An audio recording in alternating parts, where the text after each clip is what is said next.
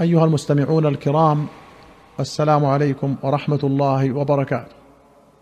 واهلا وسهلا بكم إلى حلقة جديدة في برنامجكم جامع السنة. في باب الغيرة والحجاب وغض البصر أخرج أبو داود والبيهقي في السنن والبغوي والضياء في المختارة بسند حسن. عن أنس رضي الله عنه أن رسول الله صلى الله عليه وسلم أتى فاطمة ابنته بعبد قد وهبه لها. قال وعلى فاطمة ثوب. إذا قنعت به رأسها لم يبلغ رجليها وإذا غطت به رجليها لم يبلغ رأسها. فلما رأى رسول الله صلى الله عليه وسلم ما تلقى قال إنه ليس عليك بأس إنما هو أبوك وغلامك. قال ابن تيمية قوله تعالى أو ما ملكت أيمانهن يدل على أن لها أن تبدي الزينة الباطنة لمملوكها. وفيه قولان. قيل المراد الإماء والإماء الكتابيات كما قاله ابن المسيب ورجحه أحمد وغيره. وقيل هو المملوك الرجل كما قاله ابن عباس وغيره. وهو الرواية الأخرى عن أحمد. فهذا يقتضي جواز نظر العبد إلى مولاته. وقد جاءت بذلك أحاديث. وهذا لأجل الحاجة لأنها محتاجة إلى مخاطبة عبدها أكثر من حاجتها إلى رؤية الشاهد والخاطب. فإذا جاز نظر أولئك فنظر العبد أولى وليس في هذا ما يوجب أن يكون محرما يسافر بها. كغير أولي الإربة فإنهم يجوز لهم النظر وليسوا محارم يسافرون بها فليس كل من جاز له النظر جاز له السفر بها ولا الخلوة بها. بل عبدها ينظر إليها للحاجة وإن كان لا يخلو بها ولا يسافر بها. فإنه لم يدخل في قوله صلى الله عليه وسلم لا تسافر امرأة إلا مع زوج أو ذي محر. فإنه يجوز له أن يتزوجها إذا عتق. قال وقوله أو نسائهن احتراز عن النساء المشركات. فلا تكون المشركة قابلة للمسلمة ولا تدخل معهن الحمام.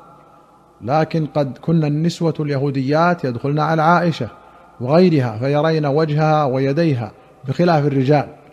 فيكون هذا في الزينة الظاهرة في حق النساء الذميات. وليس للذميات أن يطلعن على الزينة الباطنة. ويكون الظهور والبطون في الزينة بحسب ما يجوز لها إظهاره. ولهذا كان أقاربها تبدي لهن الباطنة. وللزوج خاصة ليست للأقارب. قال وقوله وليضربن بخمرهن على جيوبهن دليل على أنها تغطي العنق فيكون من الباطن لا الظاهر ما فيه من القلادة وغيرها. وقال ابن عثيمين عورة المرأة مع المرأة ما بين السرة والركبة ولكن يجب أن نعرف أن النظر شيء وأن اللباس شيء. فأما النظر فقد علم حكمه من الحديث لا ينظر الرجل إلى عورة الرجل ولا المرأة إلى عورة المرأة.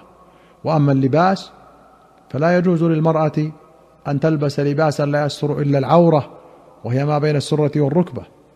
قال ولا أظن أحدا يبيح للمرأة أن تخرج إلى النساء كاشفة صدرها وبطنها فوق السرة وساقها. قال ابن عثيمين قال شيخ الإسلام ابن تيمية في مجموع الفتاوى حين الكلام على قول النبي صلى الله عليه وسلم كاسيات عاريات بأن تكتسي ما لا يسترها. فهي كاسية وهي في الحقيقة عارية. مثل من تكتسي الثوب الرقيق الذي يصف بشرتها أو الثوب الضيق الذي يبدي تقاطع خلقها مثل عجيزتها وساعدها ونحو ذلك. وإنما كسوة المرأة ما يسترها ولا يبدي جسمها ولا حجم أعضائها لكونه كثيفا واسعا. انتهى.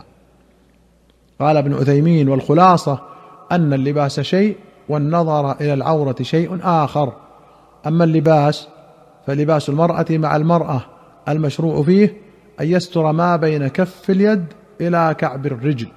هذا هو المشروع.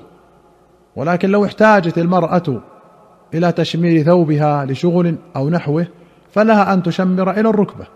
وكذلك لو احتاجت أن تشمر الذراع إلى العضد فإنها تفعل ذلك بقدر الحاجة فقط. وأما أن يكون هذا هو اللباس المعتاد الذي تلبسه فلا. والحديث لا يدل عليه بأي حال من الأحوال. ولهذا وجه الخطاب إلى الناظرة لا إلى المنظورة. ولم يتعرض الرسول صلى الله عليه وسلم لذكر اللباس اطلاقا. فلم يقل لباس المرأة ما بين السرة والركبة حتى يكون في هذا شبهة لهؤلاء النساء. وأما محارمهن في النظر فكنظر المرأة إلى المرأة بمعنى أنه يجوز للمرأة أن تكشف عند محارمها ما تكشفه عند النساء. تكشف الرأس والرقبة والقدم والكف والذراع والساق وما أشبه ذلك ولكن لا تجعل اللباس قصيرا. وأخرج البخاري ومسلم عن ابن عباس قال ما رأيت شيئا أشبه باللمم مما قال أبو هريرة إن النبي صلى الله عليه وسلم قال إن الله كتب على ابن آدم حظه من الزنا. أدرك ذلك لا محالة. فزنا العينين النظر وزنا اللسان النطق والنفس تمنى وتشتهي والفرج يصدق ذلك أو يكذبه. ولمسلم أن النبي صلى الله عليه وسلم قال كتب على ابن آدم نصيبه من الزنا. مدرك ذلك لا محالة. العينان زناهما النظر والأذنان زناهما الاستماع. واللسان زناه الكلام واليد زناها البطش والرجل زناها الخطى والقلب يهوى ويتمنى ويصدق ذلك الفرج أو يكذبه. أخرجاه في باب القدر وأخرجه البخاري في غيره. واللمم صغار الذنوب وقيل مقاربتها. وأراد ابن عباس قول الله تعالى الذين يجتنبون كبائر الإثم والفواحش إلا اللمم. وأخرج البخاري ومسلم رحمهما الله عن ابن عباس رضي الله عنهما قال أردف رسول الله صلى الله عليه وسلم الفضل بن عباس يوم النحر خلفه على عجز راحلته وكان الفضل رجلا وضيئا فوقف النبي صلى الله عليه وسلم للناس يفتيهم وأقبلت امرأة من خثعم وضيئة تستفتي رسول الله صلى الله عليه وسلم. فطفق الفضل ينظر إليها وأعجبه حسنها. فالتفت النبي صلى الله عليه وسلم والفضل ينظر إليها فأخلف بيده فأخذ بذقن الفضل فعدل وجهه عن النظر إليها. هذه رواية البخاري. ولمسلم قال فجعل الفضل ينظر إليها وتنظر إليه. وجعل النبي صلى الله عليه وسلم يصرف وجه الفضل إلى الشق الآخر. قال النووي فيه تحريم النظر إلى الأجنبية وإزالة المنكر باليد لمن أمكنه. وقال ابن حجر والذي يظهر لي من مجموع هذه الطرق أن السائل رجل وكانت ابنته معه فسألت أيضا. والمسؤول عنه أبو الرجل وأمه جميعا. ويقرب ذلك ما رواه أبو يعلى بإسناد قوي عن الفضل بن عباس قال كنت ردف النبي صلى الله عليه وسلم وأعرابي معه بنت له حسناء فجعل الأعرابي يعرضها لرسول الله صلى الله عليه وسلم رجاء أن يتزوجها وجعلت ألتفت إليها ويأخذ النبي صلى الله عليه وسلم برأسي فيلويه. وأخرج الشيخان عن عائشة رضي الله عنها قالت لقد كان رسول الله صلى الله عليه وسلم يصلي الفجر فيشهد معه نساء من المؤمنات متلفعات في مروطهن ثم يرجعن إلى بيوتهن ما يعرفهن أحد. وللبخاري لا يعرفن من الغلس أو لا يعرف بعضهن بعضا. وله في أخرى قالت يرحم الله نساء المهاجرات الأول. لما أنزل الله وليضربن بخمرهن على جيوبهن شققن مروطهن فاختمرن بها. سبق الحديث في كتاب الصلاة باب المواقيت. وقولها متلفعات في مروطهن أي متجللات متلففات بأكسيتهن ساترات وجوههن وأبدانهن. واختمرن بها أي غطين بوجوههن بها. قال النووي قوله ما يعرفن من الغلس هو بقايا ظلام الليل. قال الداودي معناه ما يعرفن أنساؤهن أم رجال. وقيل ما تعرف أعيانهن وهذا ضعيف لأن المتلفعة لا تعرف عينها في النهار أيضا فلا يبقى في الكلام فائدة.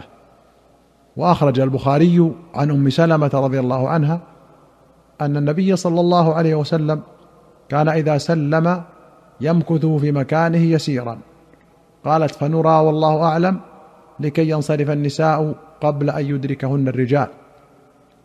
وفي رواية أن النساء في عهد رسول الله صلى الله عليه وسلم كنا إذا سلمنا من المكتوبة قمنا وثبت رسول الله صلى الله عليه وسلم ومن صلى من الرجال ما شاء الله. فإذا قام رسول الله صلى الله عليه وسلم قام الرجال.